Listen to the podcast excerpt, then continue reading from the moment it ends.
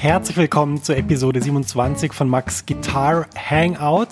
Einen wunderschönen Morgen aus New York und äh, das Wetter ist wirklich Wahnsinn. Warum rede ich über das Wetter? Alle New Yorker sind depressiv wegen dem Wetter, wegen des Wetters eigentlich. Dem Wetter sagt man ja in der Schweiz. Die Schweizer haben ja dieses, ähm, ja, wie soll man sagen, Genitivproblem, ähm, was aber in der Sprache irgendwie so verankert ist. Da haben sie kein Problem damit. Ähm, deswegen sagen sie ja wegen, wegen dem Wetter.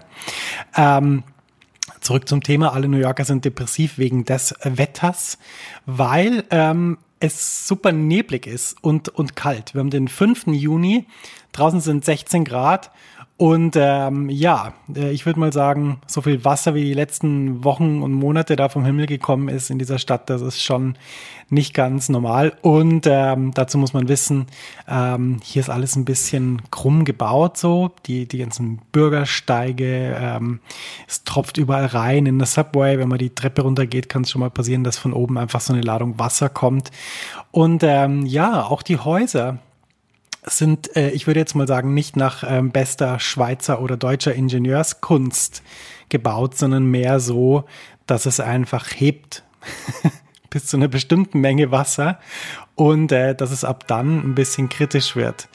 Und ähm, ja, diese Mengen Wasser wurden definitiv überschritten. Und das ist auch ein Grund, warum, warum man in New York einfach nicht so glücklich ist mit so einem Wetter. Und normalerweise gibt's stabile Hochdruckgebiete, die sich dann einfach ähm, etwas länger halten. Aber zurzeit ist es wirklich so ein Auf und Ab und man fragt sich langsam, Mensch, es ist dann bald Sommersonnenwende, wo soll das eigentlich noch hinführen mit dem, mit dem Wetter? Ähm, was sollen wir mit dem Nebel machen? Und ja, das ist tatsächlich ein Problem. Das ist also die aktuelle Lage in New York. Ähm, für mich ist das Wetter kein Problem.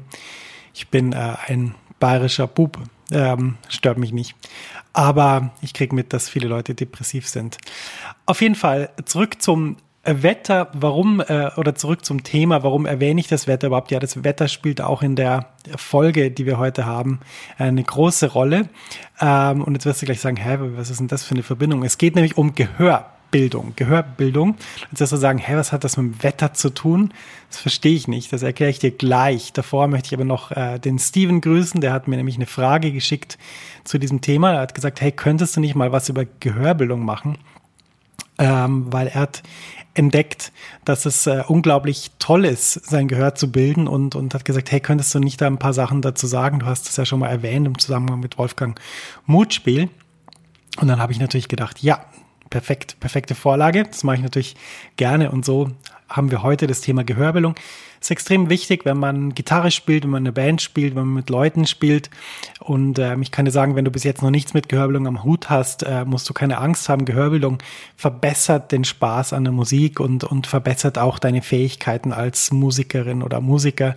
Ähm, ist auf jeden Fall eine der ganz, ganz wichtigen Dinge, die man machen sollte, wenn man sich für Musik begeistert und wenn man tiefer eintauchen will. Kurze Pause, es geht gleich weiter mit deiner Podcast-Episode. Max ist hier aus der Zukunft und ich habe was für dich. Eine neue und kostenlose 90-minütige Mini-Lesson, die dir zeigt, wie du in Jazz, Funk, Soul und Blues super begleitest. Ja, du lernst Drop-Tour-Akkorde und ich zeig dir wichtige Begleitpatterns für Swing und Bossa Nova. Außerdem verrate ich dir eine super Technik, mit der du die wichtigen Sounds wie C Major 7 oder C Moll 7 um die 9 erweiterst, ohne dass du neue Akkorde lernen musst. Und schließlich verrate ich dir noch mein wichtigstes Tool für das Üben von Akkorden. Mit ihm kannst du jeden Akkord sofort auf der Bühne oder im Proberaum einsetzen. Ja, ich habe so viele Fragen zum Thema Begleiten und Akkorde bekommen, dass ich diese Mini-Lesson wirklich voll gepackt habe mit dem, was ich weiß. Du kannst die auch so sofort anschauen. Die Mini-Lesson ist ein Video und das Coole ist eben, selbst wenn es jetzt nachts um vier ist, dann kannst du die jetzt anschauen und kannst damit deinen nächsten Schritt auf der Gitarre machen und das wäre doch echt super cool. Ja, ich würde mich riesig freuen, wenn du dich für die Mini-Lesson anmeldest. Du findest sie unter der Adresse www.maxfrankelacademy.com schrägstrich mini-lesson. Ich buchstabiere das mal kurz. www.maxfrankelacademy.com Schrägstrich M-I-N-I Bindestrich L-E-S-S-O-N. Du findest den Link natürlich auch in den Show Notes dieser Podcast-Episode. Da kannst du einfach draufklicken und dann kommst du direkt zur Mini-Lesson. Viel Spaß damit und jetzt geht's weiter im Podcast. ja, was hat das Ganze jetzt mit dem Wetter zu tun? Ich habe mal so überlegt, hey, wie ist das eigentlich, ähm, Musik spielen ohne Gehörbildung? Und ich glaube, es gibt eine ganz gute Analogie und deshalb habe ich auch den Nebel erwähnt vorher in New York. Stell dir mal vor, du fliegst so ein Flugzeug und ähm, es gibt ja verschiedene Arten von Geräten, die man da zur Unterstützung hat. Ich glaube, dass, ohne dass ich jetzt ein Pilot bin, ich kenne einen Pilot, aber ich habe mit dem nicht drüber gesprochen, dass ähm, eines der wichtigsten äh, Messgeräte ist sicher das Radar, weil es einfach einfach einem sagt, äh, du, da ist da ist irgendwas im Weg, wenn wenn, wenn man es noch nicht sehen kann. Und äh, die anderen Sachen sind sicher die Instrumente, also dass man ungefähr weiß, wie hoch ist man überhaupt, ähm, in, in welcher Lage zum Horizont befindet sich das Flugzeug gerade, fliegen wir gerade mit dem Kopf nach unten oder mit dem Kopf nach oben, äh, wie viel Schub hat das linke Triebwerk gerade. Ich glaube, das ist alles wichtig. Ähm, und dann gibt es natürlich noch die dritte Ebene, das ist einfach, wenn der Pilot aus dem Cockpit schaut und sieht, aha, da unten ist die Landebahn. Und Musik zu machen in der Band oder Gitarre zu spielen und mit anderen Leuten Musik zu machen, ohne dass man jemals sich mit Gehörbildung beschäftigt hat, das wäre so das Dritte. Also das wäre so, man guckt aus dem Fenster und sieht unten die Landebahn. Ähm, und die Gehörbildung hat das Potenzial, zusammen auch mit dem harmonischen Wissen und dem theoretischen Wissen, uns sowohl mit ganz vielen äh, Messgeräten auszustatten, als auch mit so einem Radar. Und ich glaube, du wirst mir zustimmen, Fliegen macht am meisten Sinn mit der Kombination aus all diesen drei Dingen. Und ähm, ich denke, ohne diese zwei Dinge wird der Pilot auch nicht so viel Spaß haben, weil es wahrscheinlich sehr, sehr schwierig ist, ähm, da noch irgendwie gut zu fliegen. Vor allem, wenn man vielleicht keinen Kontakt zum Tower hat. Na, jetzt führt jetzt ein bisschen weit. Auf jeden Fall. Ähm, ich denke, ich konnte dich überzeugen, dass Gehörbildung eine ganz wichtige Sache ist beim Musikspielen. Und jetzt gehen wir direkt rein und schauen uns an, was ist eigentlich Gehörbildung und vor allem, wie kann man das üben. Gehörbildung ist eine wunderbare Sache. Gehörbildung ist das Training des Ohres, dass das Ohr musikalische Kontexte erkennen kann und dass wir ganz genau wissen, was wir da vor uns haben, ohne dass wir die Noten sehen oder ohne dass uns jemand erklärt, was es ist. Ich mache ein einfaches Beispiel. Du spielst einen irgendwie gearteten Dur-Dreiklang auf der Gitarre und ich kann dir sagen, ja, das ist ein Dur-Dreiklang und äh, er beginnt mit der Terz, dann mit der Quint und oben ist der Grundton. Es ist also sozusagen die erste Umkehrung eines Dur-Dreiklanges. Wenn ich in der Lage bin, das zu definieren, dann habe ich schon die ersten Schritte in der Gehörbildung gemacht. Und dann fängt es auch richtig an, spannend zu werden, weil man dann nämlich auch nicht nur die einzelnen Strukturen hören kann, sondern auch Dinge im Zusammenhang. Ich kann dann zum Beispiel sagen, aha, das, was der Pianist gerade spielt, ist irgendwie ist ein Major 7 Akkord und der Bassist spielt nicht den Grundton, sondern der spielt gerade die Terz dazu zum Beispiel sowas. Und das klingt jetzt wie so ein, wie, wie, aus dem Labor von so einem verrückten Wissenschaftler.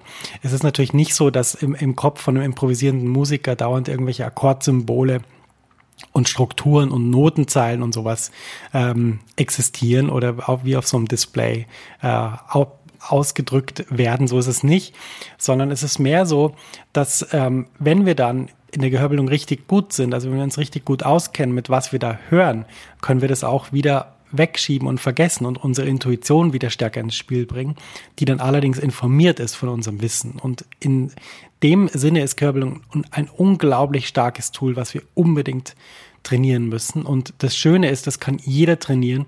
Es ist wirklich eine Frage des Trainings, hat wenig mit sogenannten Talent zu tun, sondern es ist einfach eine Sache, die man üben kann. Und ich zeige dir heute, wie man die üben kann und was man alles anstellen kann, selbst wenn man noch damit gar keine Erfahrung hat.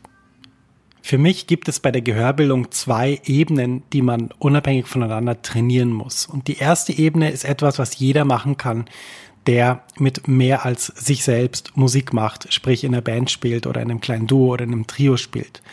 Probier mal Folgendes aus.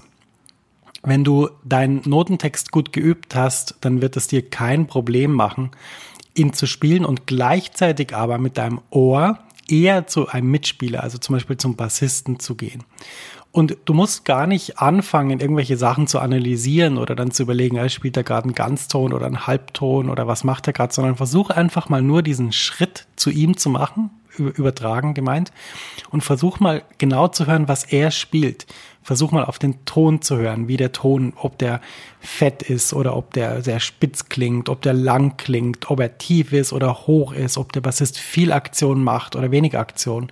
Und wenn du das trainierst, hast du schon mal eine ganz wichtige Sache geübt, die für die Gehörbildung und für die Integration von dem, was man auch über das theoretische Wissen weiß, ganz wichtig ist. Du musst lernen, während du selber spielst, den anderen zuzuhören und die Balance shiften zu können. Also sprich, äh, manchmal höre ich fast nur auf das, was der andere spielt. Manchmal höre ich ein bisschen zu, 60 zu 40 Prozent. 60 Prozent ist mein Ohr beim Bassisten, 40 Prozent bei mir selber. Manchmal ist mein Ohr auch 70 Prozent bei mir. Aber als Trainingsziel äh, könnte man sich einfach nehmen, dass man sagt, okay, ich versuche jetzt mal wirklich sehr intensiv meinem Mitmusiker zuzuhören und trainiere das mal und schau mal, wie weit kann ich da gehen? Wie gut kann ich ihm zuhören und trotzdem noch bei dem sein, was ich spiele? Und dann kommen wir natürlich zu einem ganz interessanten Punkt. Wenn du dann die Erfahrung machst, dass du ihm gar nicht zuhören kannst, weil du dann einfach selber deine Sachen nicht mehr spielen kannst, ja, dann musst du lernen, im Flow zu üben und die Dinge so tief zu speichern, dass du sie einfach mühelos abrufen kannst, ohne dass es zu diesen Problemen kommt. Wenn du das aber kannst, und das kann ja auch nur eine ganz einfache Sequenz sein. Du kannst ja auch mal nur versuchen, bei einem Solo zum Beispiel auf die Mitmusiker gut zu achten und gut zu hören und dann einfach halt während dieses Solos ein bisschen weniger zu spielen oder sogar Pausen zu machen. Das ist absolut alles erlaubt. Ich, meine es gar nicht dogmatisch. Du musst jetzt die schwierigsten Dinge spielen und gleichzeitig dein Ohr beim Bassisten haben. Ich meine einfach nur, das ist mal die erste Ebene und ich habe unzählige Gigs damit verbracht, meinen Mitmusikern zuzuhören. Man kann wahnsinnig viel lernen, man, man hat Spaß, man, man, man kann auch zum Beispiel hören, wenn jetzt jemand was spielt, wo man jetzt weiß, ja, das ist jetzt, das ist aber komisch, spielt jetzt gerade einen komischen Ton zu meinem Akkord, aber irgendwie klingt's gut. Ist auch super interessant. Und das entgeht dir alles, wenn du nicht lernst, deinen Mitmusikern zuzuhören. Eine andere Sache, auf die man sich konzentrieren kann, ist zum Beispiel das Ride-Becken vom Schlagzeuger. Da findest du wahnsinnig viel Information über, wie die rhythmische Subdivision von dem Stück ist, ähm, wie er diese Achtel- oder Sechzehntelnoten phrasiert was für einen Teppich seine Begleitung zu zum Beispiel deinem Solo bietet. Und ich habe wirklich auch unzählige Gigs damit verbracht, ganz intensiv dem Ride-Becken oder auch zum Beispiel der Hi-Hat des Schlagzeugers zuzuhören. Diesen Tipp kannst du also umsetzen, wenn du in der Band bist, wenn du in der Bandprobe spielst, wenn du eine Jam-Session spielst, aber auch wenn du ein Konzert spielst. Jetzt ist aber die Frage, was kannst du selber alleine dafür machen, dass die Gehörbelung besser wird? Grundsätzlich würde ich sagen, hilft immer, viel zu singen, viel zu hören, sich zu fragen, wie klingt das für mich? Es gibt auch viele Bücher, die, die über Gehörbelung äh, Auskunft geben. Ich denke, das nützt alles. Die Beschäftigung mit diesem Thema ist einfach spannend und egal, was du finden kannst, ob du jetzt irgendein altes Buch über Gehörbelung in deinem Schrank hast oder ob du irgendwie einen, einen Gehörbildungskurs im Internet findest, das ist alles gut, würde ich alles machen. Ähm, es gibt aber eine Sache, die ich persönlich über einen sehr langen Zeitraum gemacht habe und die möchte ich dir wirklich ganz äh, stark ans Herz legen. Das ist das Buch Modus Novus. Wolfgang Mutspiel hat mich darauf aufmerksam gemacht und Modus Novus ist ein Buch, was dafür gedacht ist, äh, professionellen Sängern zu helfen, atonale Melodien zu singen. Äh, du weißt ja sicher, es gibt einen gewissen Kontext von der Durtonleiter, in dem wir bestimmte Hörerwartungen auch haben. Sprich, wenn wir ein C, ein D und E hören, dann erwarten wir als nächsten Ton ein F und kein Fis. Das denkt sich auch der Lastwagenfahrer, der gerade am Fenster vorbeigefahren ist. Den hast du sicher gehört. Ein authentischer New Yorker Lastwagen. Ähm, auf jeden Fall, das ist unsere Hörerwartung. Und Modus Novus spielt jetzt damit, diese Hörerwartung zu überwinden und uns immer wieder vor die Frage zu stellen, wie klingt ein bestimmtes Intervall auch in diesem Kontext, wo das jetzt eigentlich uns ein bisschen gegen den Strich geht, aufgrund von unserer Vorbildung, die wir zum Beispiel durch die Durtonleiter erfahren haben. Und es ist also sehr interessant, Modus Novus spielt mit diesen Intervallen und die Art und Weise, wie wir das beim Wolfgang im Unterricht gelernt haben, war einfach, dass, dass man da Zeile für Zeile singt. Man spielt den ersten Ton, man singt weiter und spielt den letzten Ton und schaut, ob man richtig rausgekommen ist. Und wenn nicht, dann äh, lachen die anderen und freuen sich und man selber muss es nochmal singen. Und wenn man zu Hause ist, entfällt der Teil mit den anderen, aber ist vielleicht auch nicht schlecht. Macht vielleicht auch Spaß, wenn keiner, wenn keiner hört, dass man es äh, gerade nicht getroffen hat. Ähm, dieses Buch kann ich wirklich äh, vorbehaltlos empfehlen. Ähm, die Rhythmik würde ich ignorieren. Ich würde einfach die Sachen singen, die da auf dem Blatt stehen. Und für mich hat äh, dieses Buch auch Kapitel für Kapitel über jedes Intervall ähm, sehr, sehr viel Sinn gemacht, sehr viel mich weitergebracht und ist wirklich, würde ich jetzt mal sagen, hat den größten Sprung bewirkt in meiner Gehörbildung. Damit du jetzt nicht erst das Buch bestellen musst und dich dann durchs Buch arbeitest, habe ich dir natürlich ein Beispiel angehängt. Das findest du unter www.maxfrankelacademy.com slash blog slash 027 für die 27. Episode. Und auf diesem PDF habe ich einfach nur mal Ganztöne und Halbtöne angeordnet und äh, du kannst jetzt da einfach auch das so machen. Du singst den ersten Ton, spielst ihn, damit du natürlich weißt, welcher das ist. Ich habe ihn dir schön notiert, dass du eindeutig immer weißt, von welchem Ton ausgehend wir das spielen. Und dann singst du einfach die Zeile zu Ende und schaust, ob du am Schluss richtig rauskommst. Und ähm, das wäre schon mal der erste Schritt zur Gehörbildung. Das ist schon mal der erste Schritt, um wirklich eindeutig sagen zu können, singe ich gerade einen Ganzton, singe ich gerade einen Halbton und natürlich höre ich auch gerade einen Ganzton oder höre ich einen Halbton. Und diese Form von von ganz einfachem Training ist schon mal die beste Vorbereitung, um in die Gehörbildung wirklich tief einzusteigen. Und wenn dich Modus Novus dann als Buch interessiert, dann bestell dir doch das Buch und üb mit dem Buch. Natürlich gibt's auch auf Jazz-Akkorde angewandte Gehörbildung, die man, wo man dann versucht, die Tensions des Akkordes zu identifizieren. Ähm, ist alles sinnvoll und sehr nützlich. Aber ich denke, zu Beginn ist es wirklich wichtig, das mit den Intervallen super auf die Reihe zu kriegen. Die Intervalle, das sind die Grundbausteine der Musik.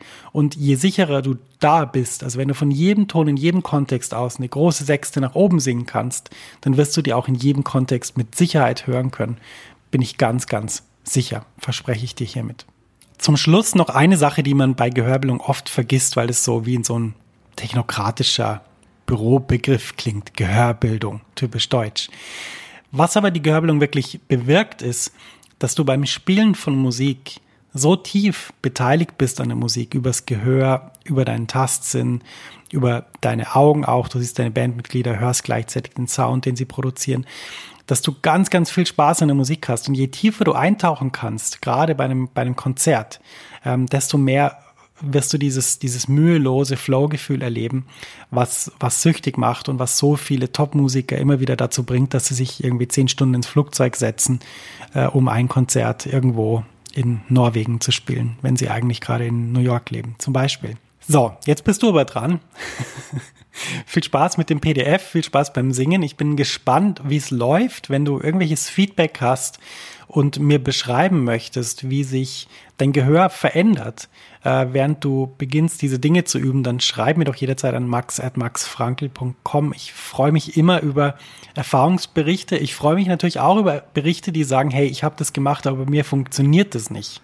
Und äh, da kann ich dir auch weiterhelfen, weil ich habe inzwischen so viele Studenten betreut, bei dem, gerade bei dem Thema, und ich kann dir einfach sagen, ähm, ich habe da ganz viele Techniken entwickelt, wie man das so üben kann, dass man das auch wirklich begreift und dass man dieses, dieses Aha-Erlebnis hat, weil ich glaube, in der Musik geht es immer auch um Aha-Erlebnisse, dass man plötzlich was kann, was man davor noch nicht konnte, dass plötzlich wie so ein neuer Horizont sich öffnet. Und wenn ich das für dich ermöglichen kann durch die Gehörbildung, dann ähm, ja, bin ich sehr, sehr glücklich, dass durch diese Podcast-Folge machen zu können. Das Thema wird uns sicher auch in Zukunft wieder beschäftigen. Für heute soll es das mal gewesen sein zum Thema Gehörbildung. Und ähm, ich wünsche dir viel Erfolg beim Singen und beim Spielen. Eine letzte Bemerkung noch.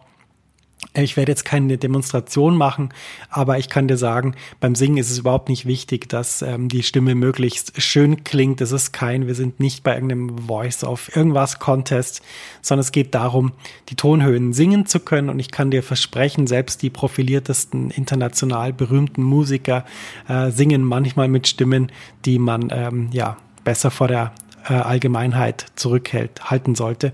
Deshalb mach dir da keine Sorgen, wenn du das Gefühl hast, du, du hast nicht so eine schöne Stimme. Ähm, erstens entwickelt sich das, während man es übt und zweitens ist es auch überhaupt nicht relevant. Es geht nur darum, die Töne zu treffen und am Schluss dieses Gefühl zu haben, du spielst den Zielton auf der Gitarre und du weißt genau, das ist der Ton, den ich gerade gesungen habe.